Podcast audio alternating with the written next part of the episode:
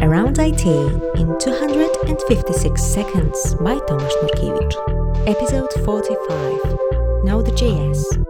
JavaScript language is primarily used inside your web browser. Your computer downloads a JavaScript file and executes it on your machine. But if you want to build a dynamic website, you need a server side language like PHP, Java, Python, etc.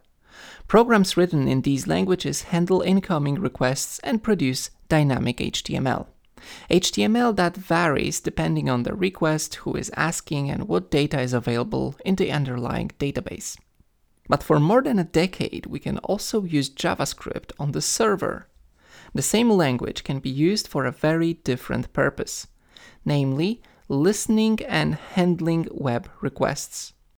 This became possible after extracting the JavaScript engine from Chrome browser. But first things first. A JavaScript engine is a piece of every web browser responsible for running JavaScript. It's actually a fairly complex language, so understanding it and running it fast is quite challenging. Turns out you can take Google Chrome's JavaScript engine out and run it standalone without Chrome. Google's engine is called V8 and it's the foundation of a project called Node.js. Node can run JavaScript code without a browser. Together with a bunch of libraries, we can easily build HTTP server and much more. Clients don't really know they are running JavaScript. It could just as well be Python or Ruby on Rails. Okay, so why not use them in the first place? Well, JavaScript is so pervasive and rather easy to learn at first that running it on the server was a quick win, especially for web developers already familiar with the language.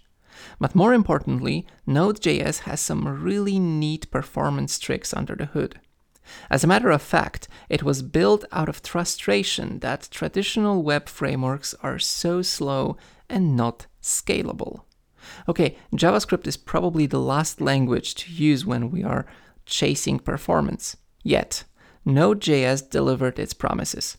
It's especially surprising knowing that JavaScript is inherently single threaded. How's all that possible? Well, in Node.js, virtually any long running code is asynchronous. For example, loading a file, making an HTTP request, or database query. All such operations are callback based. When the result is ready, our code is notified.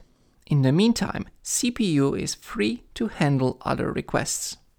Modern CPUs are faster than I/O by several orders of magnitude. So you can easily handle tens of thousands of concurrent requests in Node.js on a single core.